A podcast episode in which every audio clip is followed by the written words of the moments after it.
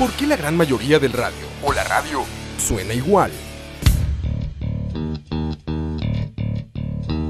Mensajes publicitarios y comerciales disfrazados de inocentes recomendaciones.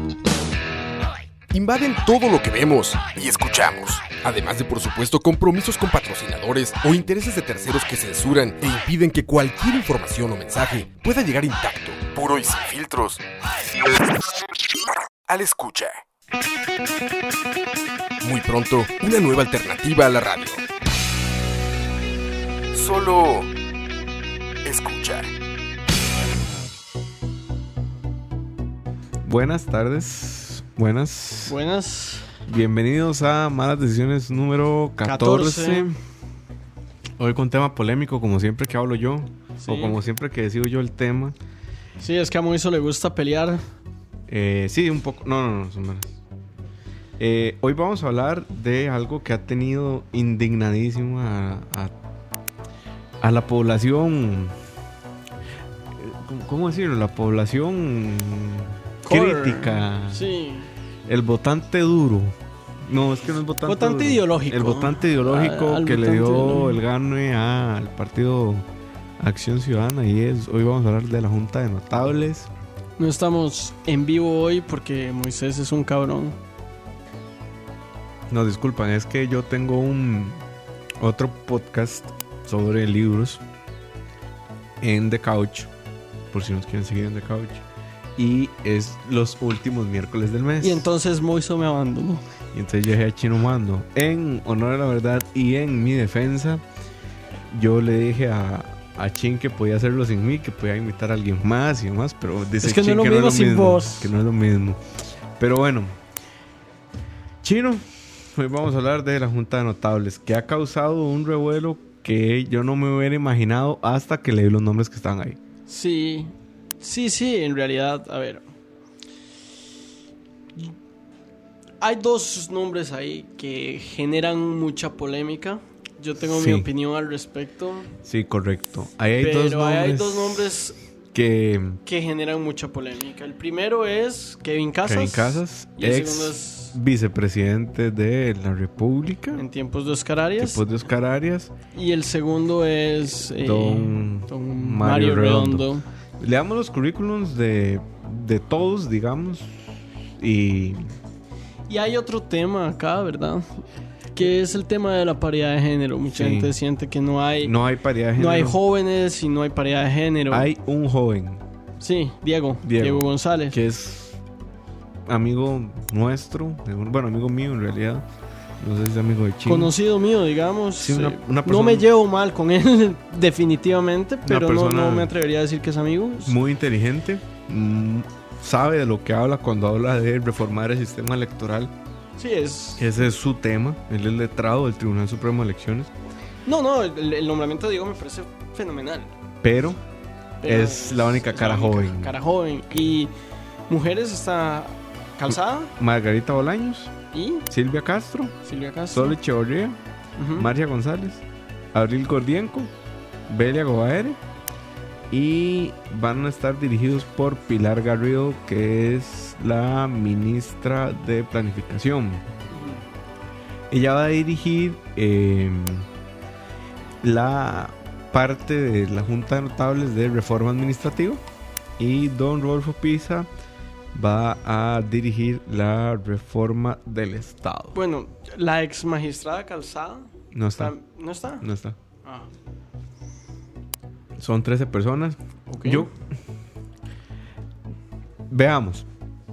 La primera persona que aparece en, en la lista que nos facilita Semanario Universidad, recomiendo la lectura de ese, de ese periódico, la verdad es bastante bueno, eh, es don Rolando Araya.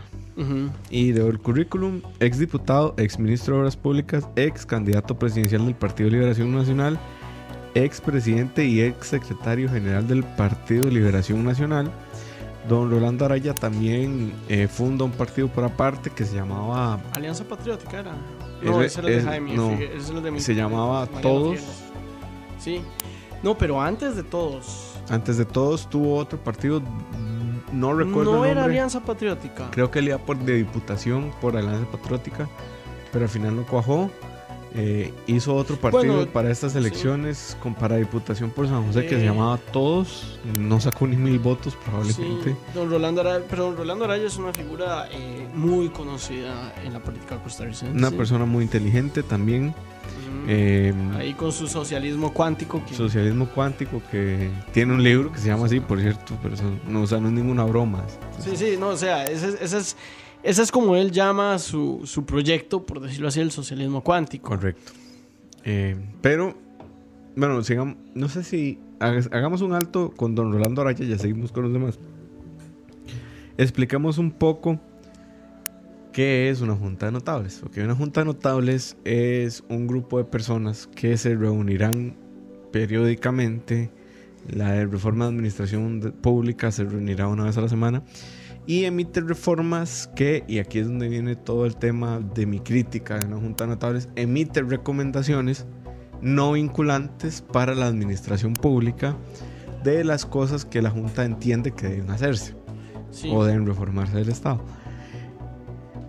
Empezando porque no son cuestiones vinculantes, eh, la junta para hacer el para hacer el tema vinculante eh, lo va a hacer o va a emitir sus criterios a través de proyectos de ley que presentará el Poder Ejecutivo.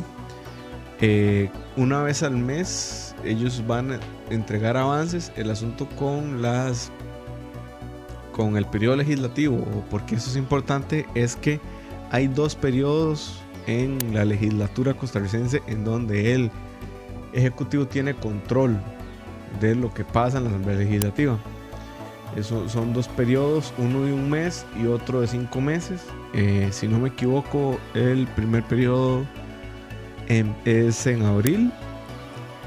El segundo periodo es de diciembre. De- no, el, primer, el de un mes es en diciembre. El siguiente es en abril. si no me- Bueno, y aquí voy a lo que creo yo que es mi principal crítica a la Junta de Notables. Adelante. Más que los miembros que la conforman. eh, yo sí tengo una crítica que Si yo, además de los miembros, ¿Para Mm. qué una junta de Exacto. notables? O sea, ya hay suficiente ya hemos, tenido, ya hemos tenido juntas de notables anteriormente y no han sido, no han sido, no, no han dado resultados. En gran medida porque los diputados no los escuchan. Y yo no, y con la asamblea actual yo no veo por qué un diputado habría de escuchar la junta de notables. Entonces a lo que voy es, esto siento que es un desgaste político innecesario del gobierno. Es una mala decisión desde todo punto de vista. no, no siento, digamos, no siento per se que la idea sea per se mala. Lo que Yo sí la veo como una idea mala. Pero ahorita te explico, seguí.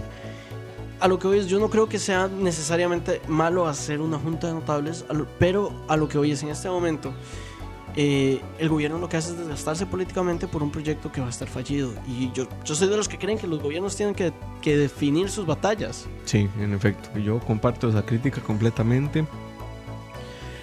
Y sí creo que al no aportar nada, la Junta resta.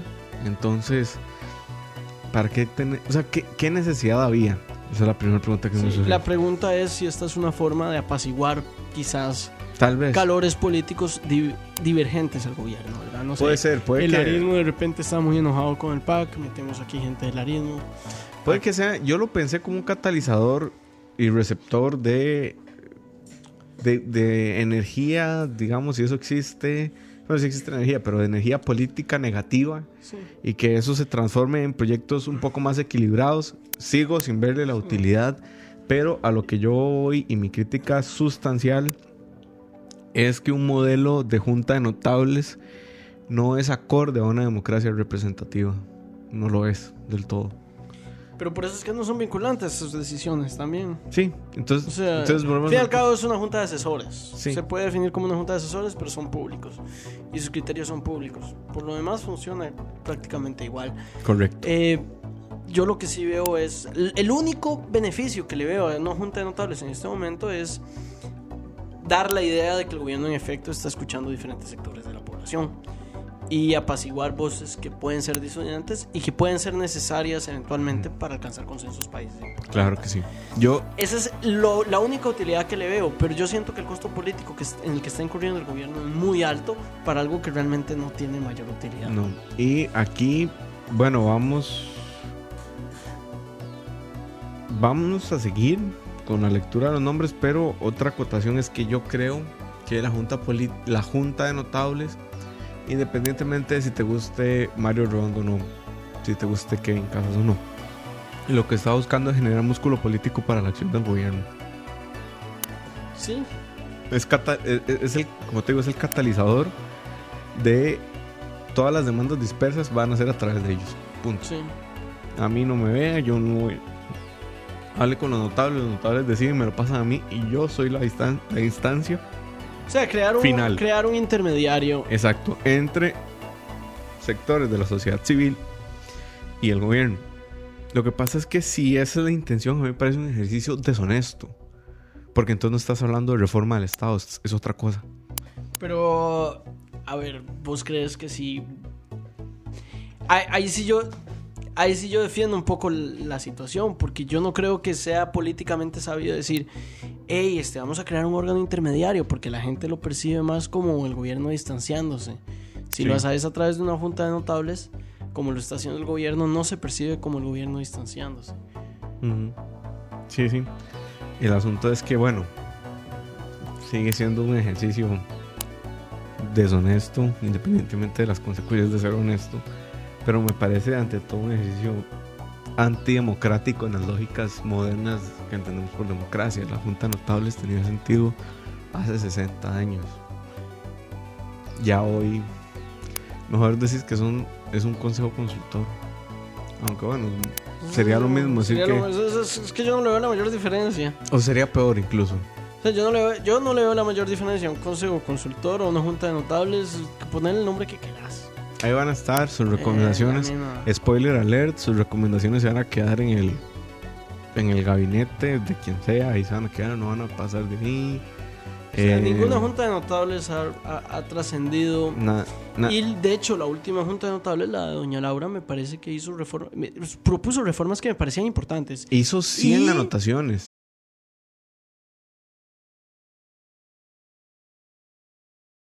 Contenido hizo reformas que me parecen importantes y muy impopulares. Mm. Te voy a poner una que yo siento que es necesaria, pero es súper impopular. Y si estuviéramos en vivo, probablemente aquí me caiga la mitad del chat. Pero eh, es la, la, la decisión de aumentar el número de diputados. Por Sí, que, ejemplo. que A mí me Diego, parece algo necesario en, en- en- en la situación actual de de la democracia costarricense, pero decirlo inmediatamente acarrea que te quemen Diego, políticamente. Diego ya, por ejemplo, Diego, que es la persona a la que estábamos hablando al principio, él tiene esa tesis, yo la comparto, comparto que de 57 diputados es una cantidad muy baja, es poco representativo.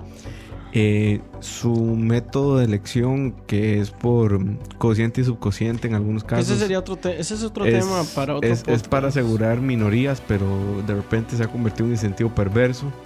Eh, para eso tal vez podamos invitar a Diego un día al podcast, yo le puedo escribir. Eh, pero Sería, sí, sería la persona más notable que, Que que, que tengamos. tra- que traeríamos a un podcast. no creas, voy a ver si puedo traer al, al presidente. Vamos a intentarlo. Eh, pero la lógica de la Junta de Notables es esa, muchachos. Nos disculpamos nuevamente. Hoy no estamos en vivo. Eh, saludos a los que nos están escuchando en vivo, pregrabado, básicamente.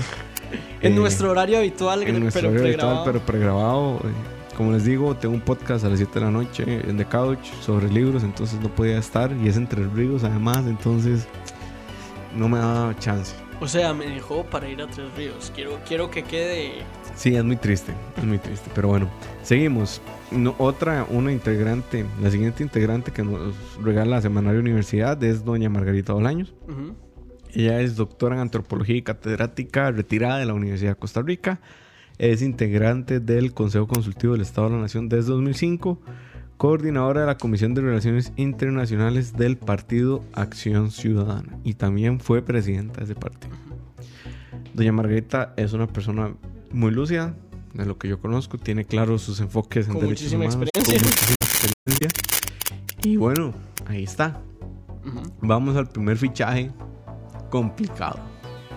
Kevin Casas, Kevin Casas. ex vicepresidente de la República de Ex Costa Rica, de Planificación. ex ministro de Planificación Nacional y de Política Económica. Y esto lo acota Semanario Universidad, que dice a quien se le recuerda por haber sido uno de los promotores del documento conocido como Memorándum del Miedo, una estrategia del sector que impulsaba el TLC con Estados Unidos, caso que reveló en exclusiva Universidad en el 2007.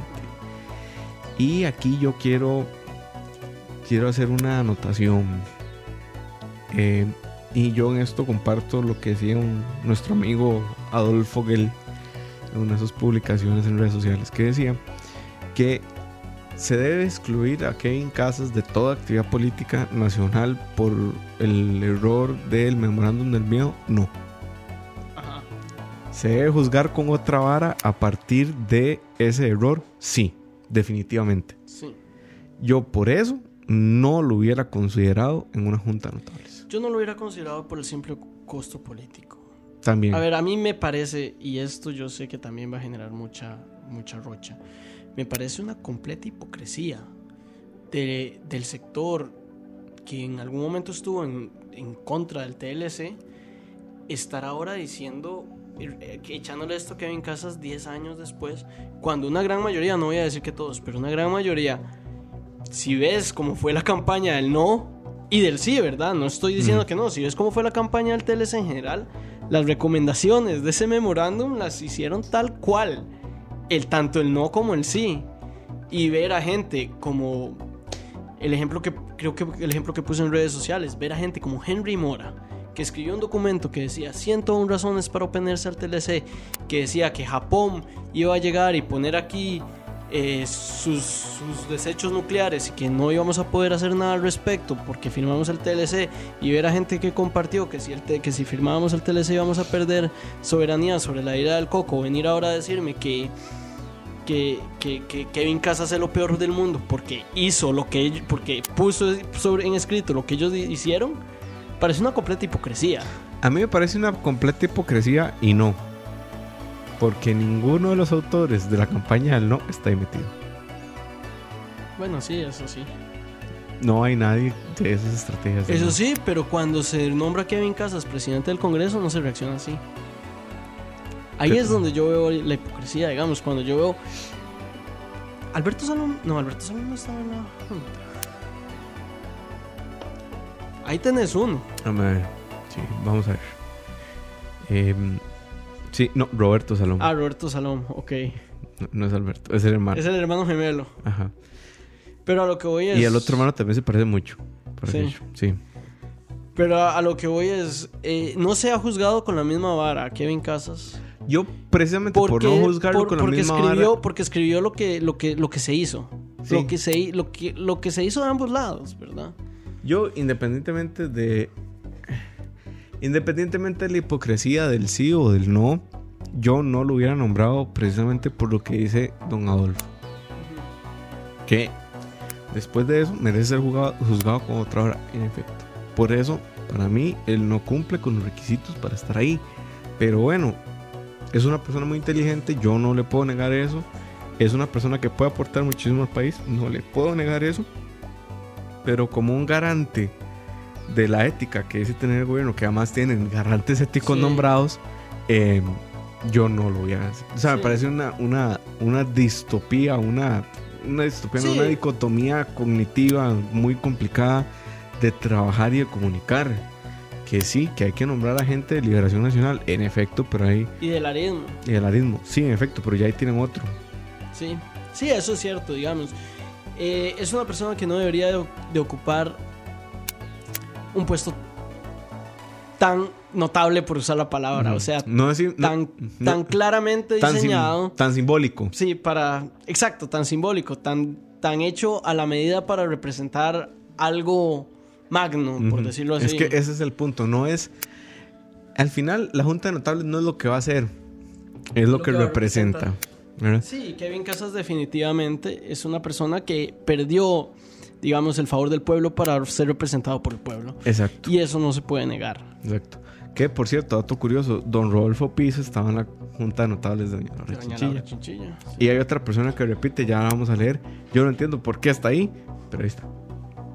Silvia Castro, rectora de la ULACIT, activista en lucha pro libertad y derechos humanos, integrante de la junta directiva de ACAM, ANCA, perdón, ANCA, y copresidenta del Foro de Educación, pertenece a la Comisión de Educación de UCAEP. Yo con doña Silvia tengo mis serias diferencias y mis serias diferencias. Y creo que ella resta más de lo que aporta en esa, en esa junta. Yo sinceramente conozco poco de Doña Silvia, Desde la forma en la que se ha expresado sobre Paola Vega y José María Villalta, que eso salió hoy, hasta la forma en que el Consejo de Educación de UCAEP se ha opuesto y AMCA Sí, se ha opuesto a la regulación de las universidades privadas. sí. Me parece que ella tiene una agenda clara, me parece muy bien que la tenga, me parece poco saludable esa agenda también, en efecto. Las universidades privadas en este país no puede ser que, que sean por la libre, como son ahorita. Pero bueno, ahí está, me parece que no aporta, resta, pero es mi opinión, el presidente tiene otra opinión y yo no la comparto, pero es que tanto Silvia Castro está ahí también para atender las demandas del sector privado, digamos, del sector. de la educación No me gusta este nombre, pero digamos, al ser, al ser, al ser miembro de UCAEP eh, del sector productivo. No sé, no sé, pero bueno, Porque al fin y al cabo hay que, hay, que tomar en cuenta eso, ¿verdad? En la Junta de Notables eh, no es tanto, si estamos de acuerdo o no con la posición de alguien, es representa o no un... que vamos a ver, yo no tengo nada en contra de UCAEP. Sí, Pero ¿por qué sirve? ¿Por qué no el presidente de UCAEP? sí, sí. explico. Sí, de nuevo, venimos a, a, a, a este. Digamos, Digo- la conformación de la Junta de Notables parece que fue una serie de nombres un poco desafortunados en el sentido que podrían haber sido nombres menos polémicos, menos problemáticos. ¿Dónde está, por ejemplo, dónde está el contrapeso de Silvia? ¿Dónde está un ex rector de las universidades públicas? o un rector de las- No hay. Está Silvia. No, pero sí hay bastantes académicos de, la- de las universidades públicas. Vladimir de la Cruz, Que es el siguiente nombre. Margarita Bolaños. No. En fin. Vladimir de la Cruz, que esta es la persona que me parece que sabe mucho. Es muy conocedora, pero que yo tampoco. Vladimir de la Cruz es un, es, es un líder histórico de Costa Rica. Sí, sí, al final. Es un por- líder por eso histórico yo creo y que. hasta cierto punto, y yo sé que aquí mucha gente de izquierda, de nuevo no me gusta usar el término de izquierda, pero, pero por decirlo así, mucha gente de izquierda eh, estaría en desacuerdo conmigo. Precisamente por eso no me gusta usar el término de izquierda, pero Vladimir de la Cruz es un representante, en el imaginario social de muchas personas, es un representante de la izquierda costarricense.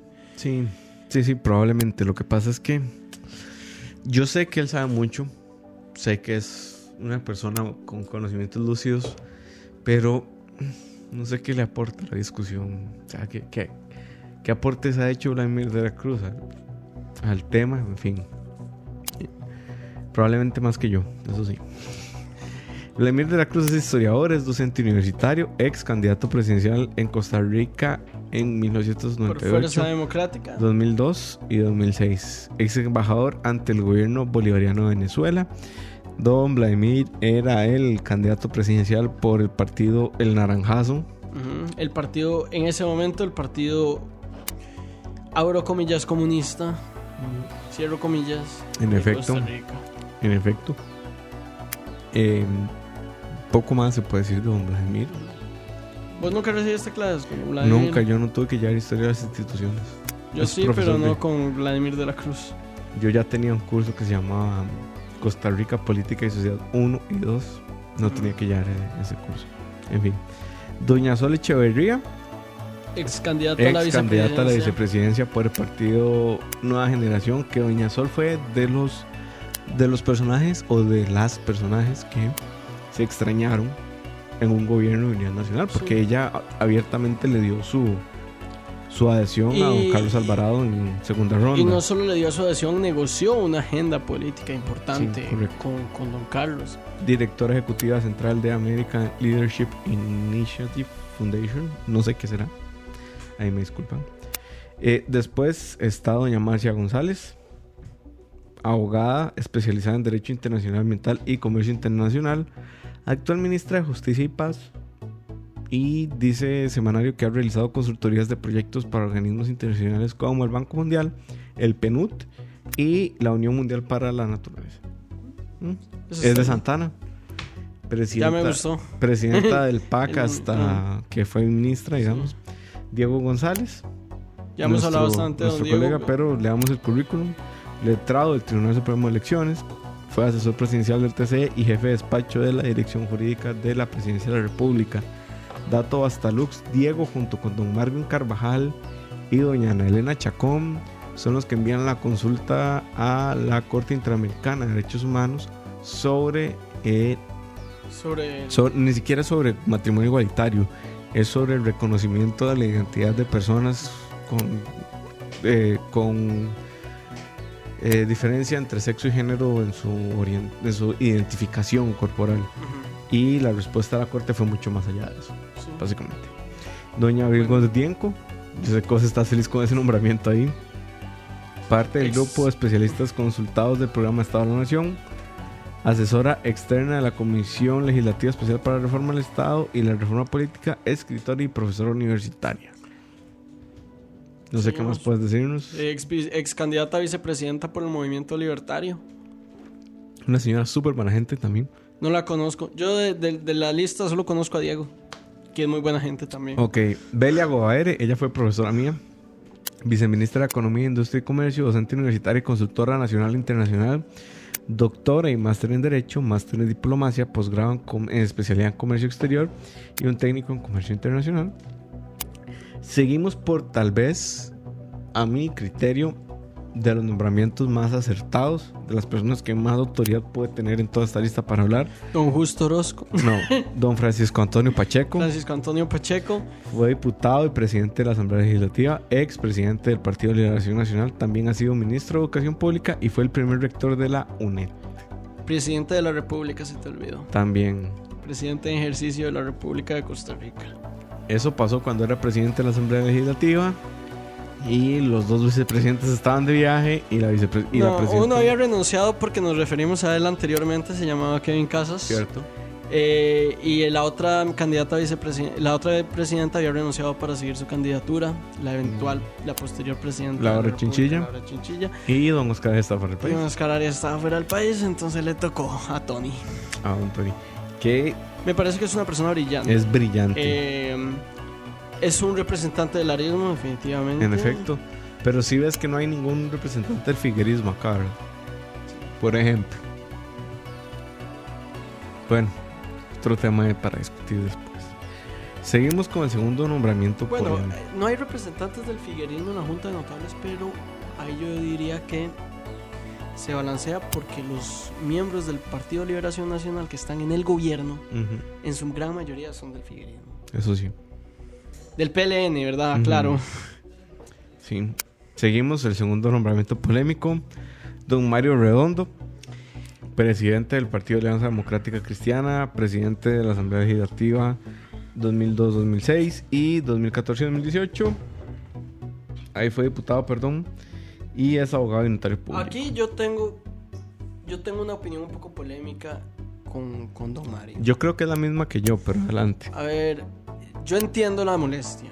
Yo también entiendo. Y a don Mario Redondo definitivamente no es santo de mi devoción. Es de las figuras políticas probablemente que con las que menos cómodo me siento y con las personas que menos cómodo me siento que estén Ahí. en- no solo ahí en, en el espectro público. Ujú. A mí no me gusta lo que representa Mario Redondo y pare- representa en muchos sentidos todo lo que lo que yo no represento. Eso representa. Pero entiendo que en una situación donde tenemos eh, 14 diputados de Restauración Nacional, donde el conservadurismo es, es una voz importante del país, No puedes ignorar. no puedes ignorarlo. Y si tengo que elegir a alguien de esa corriente para poner ahí, ¿a quién voy a poner? ¿A Justo Orozco, a Fabricio Alvarado, a Carlos Avendaño? ¿A quién? Yo creo Decime exactamente lo mismo. Un nombre del conservadurismo, que de nuevo, el conservadurismo representa todo lo que yo no quiero para Costa Rica. Pero decime un nombre del conservadurismo que podamos meter ahí para por lo menos darle cierta representatividad a eso. Sí, no, no existe. No existe. Y yo creo que. Creo lo mismo que vos. O sea, exactamente lo mismo. Eh, ¿Por no, no puede seguir. Ok, sí, Costa ¿Por- Rica por- puede jugar de, de progresista y todo lo que quiera, valle centralista. Esa es una visión muy de San José. Y muy de San José de cierto sector, además.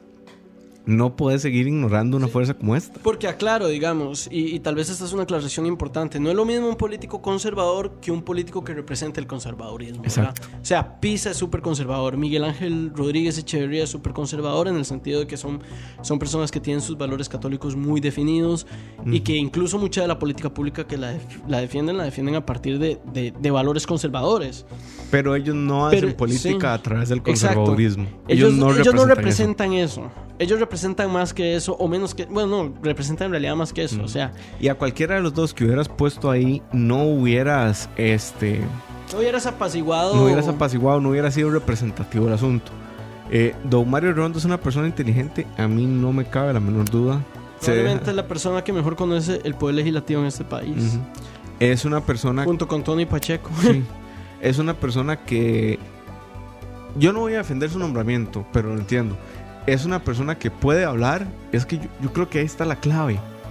Y en lo que ha fallado el progresismo y por lo que casi pierde las elecciones Carlos Alvarado, es entender que usted puede ser muy progresista. Usted puede estar muy a favor de los derechos humanos y yo lo estoy. Pero usted no puede ignorar a una parte de la población que se siente incómoda con eso. No puede hacerlo porque usted tiene que gobernar para todos. Gobernar para todos significa también gobernar para ellos. ¿Qué es lo que, qué es lo que el otro lado se que, dice? que- que digamos, También, y, el punto contrario. es este. eh, no estamos diciendo que gobernar para ellos en el sentido de. De, De que las iglesias Sí. no paguen impuestos y eso. No, no, no. Es que tienen que tener un espacio Sí, para ser es que- escuchados. Exacto, exacto, digamos, no necesariamente estamos diciendo que, que se tiene que, que o sea, gobernar para un grupo no es solo no, no es solo atender las necesidades de ese grupo, entendiendo las necesidades económicas, ¿verdad? No estamos diciendo, o sea, a lo que voy es mucha gente puede decir, es que sí, se está gobernando para ellos porque se les están dando ayudas eh, indiferentemente de su punto de vista, se les están protegiendo. No, no, no, es que eso es lo mínimo. Ujú. Gobernar para todo el mundo significa también abrir un poco de espacio de representación. En- entiendo que si vos ganaste las elecciones y, y que si vos querés ejercer el poder fáctico, eh, o sea, si querés ejercer el poder es necesario eh, que limites esos espacios, Pero no que los elimines. Que aquí hay otro tema importantísimo que yo creo que nadie nadie está poniendo a discusión que realmente el tema el tema ahorita no son los derechos humanos, lo Es- siento. Es el déficit fiscal. Exacto. A mí me pueden venir a Por decir dicha, ya ese, es- ese es el tema. a, a mí me pueden venir a, a decir misa y yo entiendo. A ver, lo entiendo profundamente. Pero para defender y para mantener los derechos humanos ocupas plata. Punto. Y eso es lo que hay que resolver ya. Y que por eso es que yo tengo un problema muy, muy grande con la huelga de ayer, pero... Yo, eso es- ahorita podemos hablar de eso es porque yo también lo tema. tengo. Yo también tengo un problema con esa huelga. Pero bueno, eh, ahí está don Mario Redondo. Él emitirá sus recomendaciones. Sabrá Dios. Espero que sean muy pocas. Sabrá Dios si, si las acatan o Y no. espero que nadie las acate, pero... Pero bueno, ahí está ahí. Don Mario. Y, y- y esa es la realidad con la que hay que jugar. Y yo creo que más allá de que... ah, Y yo prefiero a Don de- Mario. Sí, yo un- prefiero a Mario que... ¿Te imaginas un- a Fabricio Alvarado en una comisión? No, y además, o sea, yo prefiero a Don Mario en una comisión de notables donde todos sus criterios pueden ser ignorados. A una presidencia ejecutiva. Exacto. por, por poner un ejemplo. Sí, sí. Eh, y sí, yo creo que... Creo que todavía sentimos como el resfrío o los, los síntomas del resfrío de la campaña electoral. Eso no va a sanar rápido. Para sanar de el TLC del 2007 duramos 10 Todavía, años todavía, todavía hay gente, claramente, resentida. si leemos las redes sociales los últimos días, claramente todavía hay gente resentida. Pero eh, yo creo que en eso sí, sí aventaja de repente la lectura de política dura y güeyza, de esa que a usted, que a usted no le cuadra hacer, en eso sí nos aventajan Rodolfo Pisa y Carlos Alvarado. O sea, lo siento. Me pueden decir misa, pero eso es lectura de política dura. Es decir, hay que jugar con lo que tenemos y lo que tenemos es, es como ir al mundial, mae. Es lo mismo. Vamos a Rusia con lo que tenemos ahorita. Vamos a la Comisión de Notables con lo que tenemos. ¿Había que formarlo o no? Ese es otro debate. Ya que la formamos, vamos con lo que tenemos. Sí, sí, sí, sí. Sí, y que, y que hay que hacer sacrificios en la política. Que esa, es, es una de las razones por las que, y por las que mucha gente En la política no hay óptimos de Pareto. Sí. Yo he llegado a esa conclusión. No existe. hay que, hay que, hay que hacer compromisos Correcto. incómodos siempre. Y por último, Roberto Salón, vicerrector de Acción Social en la Universidad de Costa Rica, se desempeñó, se desempeñó como decano adjunto y vicedecano de la Facultad de Ciencias Sociales, máster en Sociología. Hasta ahí la comisión. Por si acaso, anteriormente cuando dije que don Roberto Salón es el gemelo de Alberto Salón, Mm.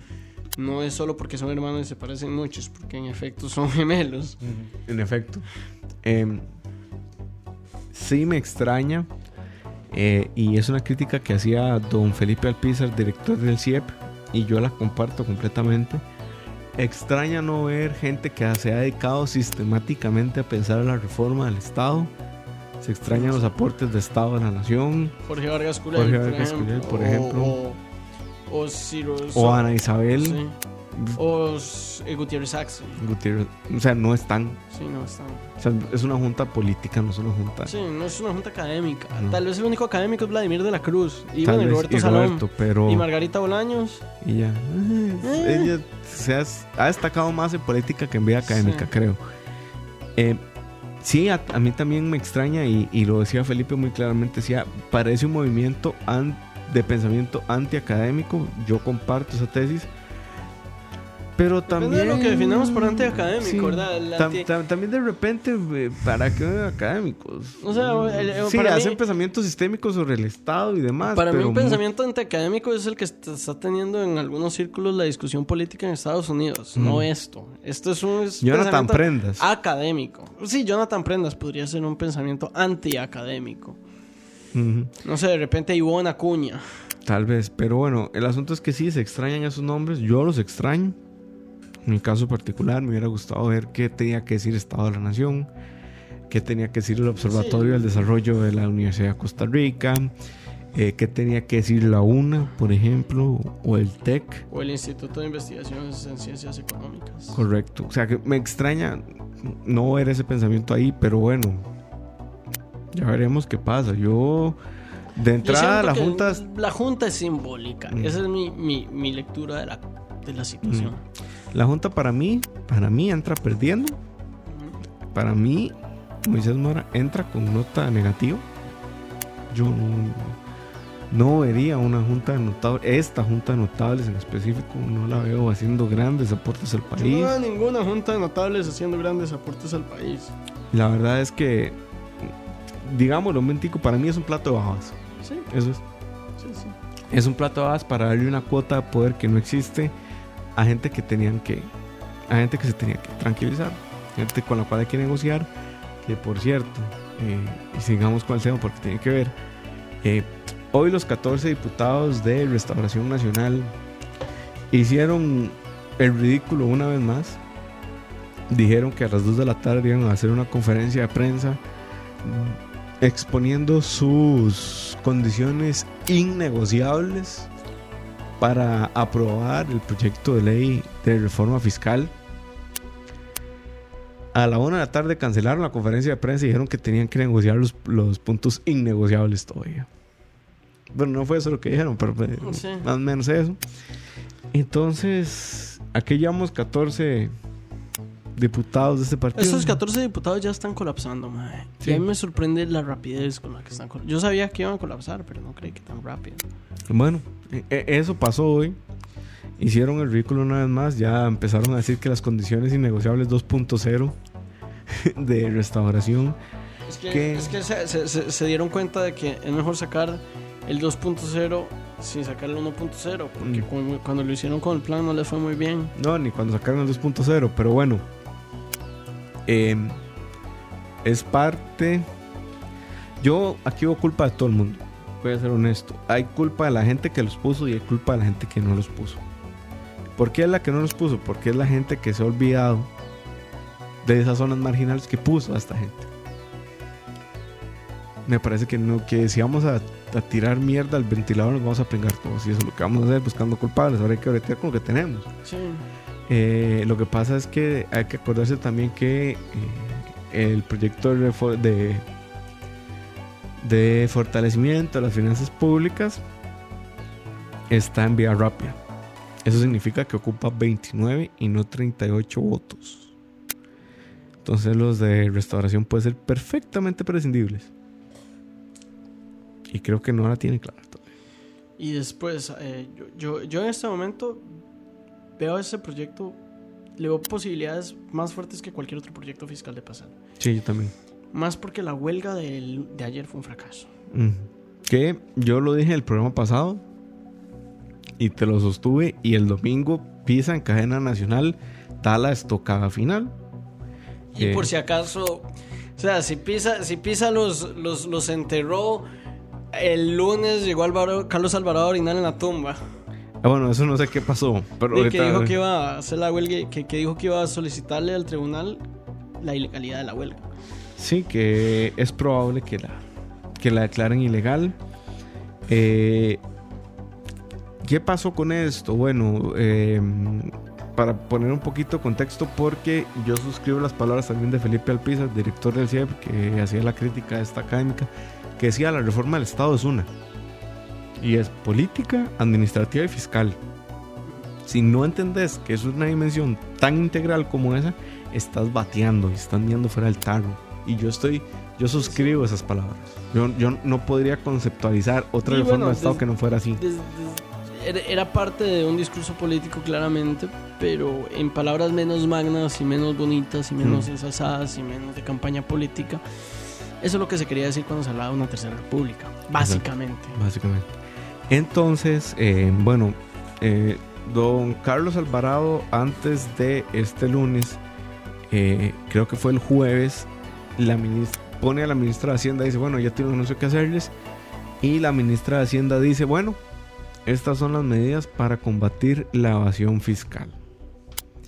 Esa es, ese es el- la primera estocada que se lleva a la huelga. ¿Por qué? Porque la consigna prioritaria. Salud. Salud. La consigna prioritaria y el, modus operandi y el centro de la huelga es castiguen a los evasores y no a la clase obrera. ¡Boom! Aquí está. Esto que vamos a hacer para combatir la evasión fiscal. Pasan los días. ANEP no se pronuncia al respecto, no dice nada. em, no hay un pronunciamiento sobre esto que dice doña María Rocío. María Rocío es. Doña Rocío Hernández. Ya no me acuerdo el nombre de bien. Bueno, no se dice nada respecto de lo de la ministra de Hacienda. Llega el Hasta lunes. la fecha no se ha dicho nada. No. Llega el, lun- no, llega el domingo. Y el domingo, don Rodolfo Pisa. Que yo no sé por qué a la gente le sorprende que esté siendo el escudero de Carlos. Ese es su trabajo. Que además, me- Yo- a mí me pareció una movida brillante poner a, a don Rodolfo a dar esa, esa cadena nacional sobre a Carlos. Completamente. Porque se está comiendo una bronca que, que, Y no solo eso, en el imaginario social, eh, en el imaginario social, eh, Carlos Alvarado atacando a los sindicatos puede causar cierta, ¿cómo decir? Yo sé que, que a vos no, exacto, a vos no y, y- y a mucha gente no, pero, pero en cierto sector de la población que todavía vive con el fantasma de los ochentas, ver a Carlos Alvarado atacando a los sindicatos le da una disonancia de género que de, de género, perdón, una De disonancia de- cognitiva. de cognitiva que eh, inmediatamente eh, lo- los hace desconfiar de lo que está pasando. Claro. ¿verdad? Es como este Pisa es el hombre fuerte, Sí. es el hombre que toma la decisión, etcétera Independientemente si fue Pisa o Carlos. Sí, o sea, yo, yo no estoy hablando de lo que pasó, estoy diciendo el mens eh, El ¿por qué- acierto. ¿Por qué siento que fue un acierto? Le llegó a un grupo de personas que creen las palabras de Pisa cuando, cuando se le enfrenta a los sindicatos, que, que probablemente si fuera Carlos dice, ah, eso es un plato de babas para Sí, nosotros. que, ojo, si te pones a analizarlo, Pisa no se enfrenta a los sindicatos. Eso, es- sí, eso, eso sí. Que, eso que, que los. Que Albino lo toman como un enfrentamiento. Muy de Albino. Porque Albino todo lo va a tomar como un enfrentamiento. Pero Pisa lo que dice es: bueno. ¿cuáles son sus condiciones? ¿Cuál es su alternativa a una reforma fiscal? Hablemos, la mesa está abierta. Pasen adelante, yo lo recibo. Albino sale diciendo que es una, ofren- una afrenta, que es una ofensa que no salga el presidente a atender a Albino Vargas. Albino Vargas, pero co- con todo respeto, ¿usted quién se cree que es? Más? ¿Por qué el presidente tiene que atenderlo? ¿Por qué? n- O sea, si mi- No, si- no, no, y no solo porque el presidente lo tiene que atender. Vea quién lo está atendiendo, el ministro de la presidencia. No es como que están mandando a, A cualquier- sí, porque además la crítica- persona, o sea, un ministro, un ministro y no solo un ministro, sino un, ministro de los más, sino el más importante. Que, que además la crítica es del- de la cercanía a Pisa con Carlos. Por ejemplo, he visto que Albino critica la cercanía. ¿Y cuál es el problema? Entonces, si él lo va a atender, no es que es muy cercano al presidente. Sí. O sea, ¿cómo se come eso? Yo- o sea, yo siento, O sea, a es, mí- es tal vez mi lectura, eh, y por eso siento que es la lectura de mucha gente. Pero yo lo que siento es que el, el, el movimiento de la huelga realmente no tiene propuestas. no, O sea, realmente ellos lo único que saben es que no quieren que les toquen la cesantía, no quieren que les toquen los pluses salariales, ni la renta. no quieren que les toque la renta y no quieren que le aumenten los impuestos. Y entonces salen a, a- a manifestarse en contra de estas cosas. Y cuando el gobierno les dice, siéntense aquí, hablemos y busquemos, bueno, no el presidente, el ministro de la presidencia les dice, siéntense aquí, hablemos y busquemos una solución viendo los, los- el problema fiscal que tiene el país, ellos no, no tienen una solución. No existe. No existe, no, no la han discutido.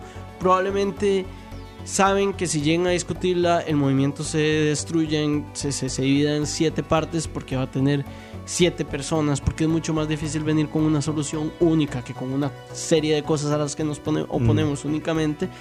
Saben que pierden fuerza si llegan a, una, a un acuerdo como tal, entonces por eso se niegan a presentarlo. Que además hoy, eh, hoy no. El día de la huelga, eh, bueno, Albino siempre va a calificar el movimiento de huelga como un, como un éxito. Como un éxito porque... Pero es discursivo. sí. O sea, no, no es que Es- sea un es- éxito. o sea, el, el- el discurso de Albino es que es un éxito porque pese a que la opinión general del país está en contra de nosotros después de la huelga, es un éxito porque cerramos hospitales. Sí. Yo, yo no entiendo, o sea, no entiendo cómo, ¿Cómo? alguien puede calificar un éxito del hecho de que se cierran servicios de salud que son necesarios para muchas personas. Y necesarios en términos mayores. El asunto es. ya, es que a mí se me van a salir las barbaridades hablando de Albino. Que por cierto, no lo soporto. Yo con, como persona no lo conozco, pero sus planteamientos políticos, yo a él no lo soporto nada más. Y puede estar aquí conmigo y yo se lo puedo decir. Sus, planteamientos son terribles. Pero bueno, es otro tema. El asunto es que Albino entonces, el día de la huelga, le preguntan, bueno, y lo pregunta a hoy y les dice, bueno, usted el gobierno le dijo que usted puede llegar a hablar con ellos. ¿Cuál es la, alternativa al proyecto de este saneamiento de las finanzas públicas? Y él dice, no vamos a revelar la alternativa al paquete fiscal, porque dice que dice al paquete fiscal. Solo lo vamos a discutir con el presidente porque no queremos que termine la gaveta de Rodolfo Pisa. A mí eso me dice claramente que no hay una propuesta fiscal clara de parte del movimiento sindical para atacar el problema que nos acaece. o- o algo peor, que la hay, pero que no quieren que sea pública, lo cual es todavía más grave. Lo cual es peor, en efecto. Eh, ataquen a los grandes eva- evasores y más. Yo puedo estar en contra de la regresividad de la propuesta, que me parece bastante regresiva, vos lo sabes, porque de repente lo es. Pero entiendo el contexto. Entiendo que hay que, que socarse la faja. Eh, mi mamá me decía, es que cómo le van a grabar el 2% a la canasta básica. Y yo le decía, bueno, es que el 2% no es nada.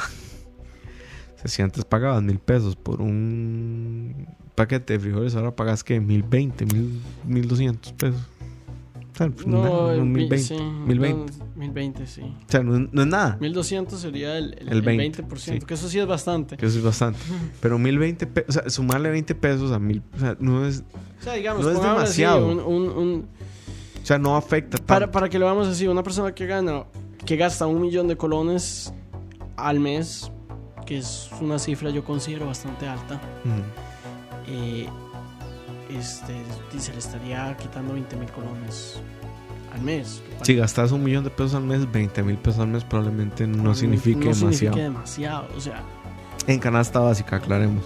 Aclaremos. Igual hay, hay como una curva ahí, vos la conoces. sí, pero. Que dice que ya a cierto punto ya no gastas más en comida. Pero pues, además no existía como una propuesta para devolver parte Sí, en efecto, volver impuesto. parte del IVA. A la gente en, Al quin- al- en al- los últimos dos quintiles.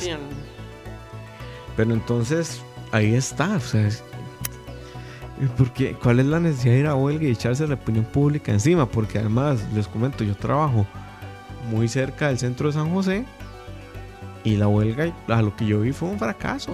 O sea, no llegó nadie. Estaba, yo vi mucha gente de Undeca, eso sí.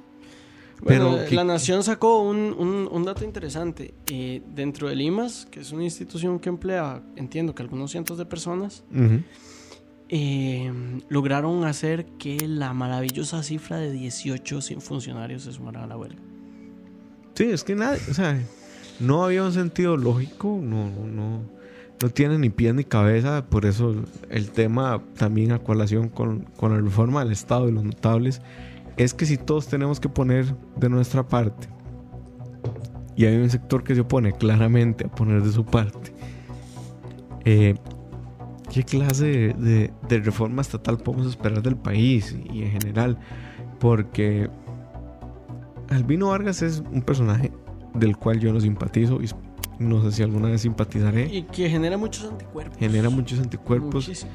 y creo que no, no, no, no ha superado esta barrera de la política de hace 20 años.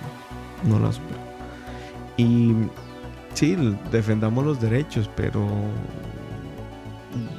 yo que soy trabajador del sector público puedo decir que mis condiciones laborales mm, son idóneas en lo general. O sea, yo no, no podría quejarme de mis condiciones laborales. Y tampoco podría quejarme de un, de un tema que me va a asegurar que me van a pagar el salario de aquí a muchos años. O sea, ¿qué, qué, qué- qué posición más complicada esta en la que se quiere poner el movimiento sindical? Sí. Y últimamente, además, eh, veamos las cosas como el worst case scenario, lo Ujú. peor que le puede pasar al país. La reforma fiscal no pasa. Si hay una crisis económica por culpa de una falta de pagos del Estado, le están todas las herramientas al gobierno para decir, vean gente, nosotros hicimos todo lo posible para pasar esto, nosotros le advertimos desde antes de campaña, pero este cabrón no nos dejó hacerlo. O sea, a nivel discursivo le está dando las herramientas al Estado para echarle, para echar las cosas en contra de él. Obviamente, por una razón discursiva, el movimiento sindical jamás va a, a- a catalogar una huelga de un fracaso. Pero Jamás, fue un jamás. fracaso. Fue un fracaso, ellos lo saben. Lo que pasa es que yo tampoco veo un. un. examen introspectivo del movimiento sindical que nos diga o que digan, eh, mira, este no, vamos a cambiar de estrategia. No, la estrategia es una. Y eso no es una estrategia, eso es juporada. Pero bueno, eh, aquí terminamos malas decisiones número 14. Hablamos de la Junta de Notables del presidente de la República y un poquito de la huelga. Eh, no sé si para la otra semana ya tenemos tema, David. Todavía no. Podría estarlo anunciando en Facebook, probablemente. Ok, entonces nos vemos, gente. Eh, que la pasen bonito en la tarde. Viene O programa. la mañana, o la noche, o A la hora que lo escuchen. Porque no sabemos cuándo nos escuchan. Recuerde que hoy no estuvimos en vivo por mi culpa. Acepto el, el shame público de no, no estar en vivo hoy con un tema Escuchen tan The. Couch. Escuch- escuchen en The Couch a las 7. Pero a las 7 creo que hay programa de campus. El programa de Couch también queda en Facebook de Couch, es sobre libros. Y pásenla bonito. Eh, sigan en escucha. Estamos en Spotify. Saludos a la gente de Spotify y a la gente que nos escucha en charlavaria.com. Nos vemos, gente. ¿Por qué la gran mayoría del radio o la radio suena igual? Mensajes publicitarios y comerciales disfrazados de inocentes recomendaciones. Invaden todo lo que vemos y escuchamos, además de por supuesto compromisos con patrocinadores o intereses de terceros que censuran e impiden que cualquier información o mensaje pueda llegar intacto, puro y sin filtros. Al escucha. Muy pronto, una nueva alternativa a la radio. Solo escucha.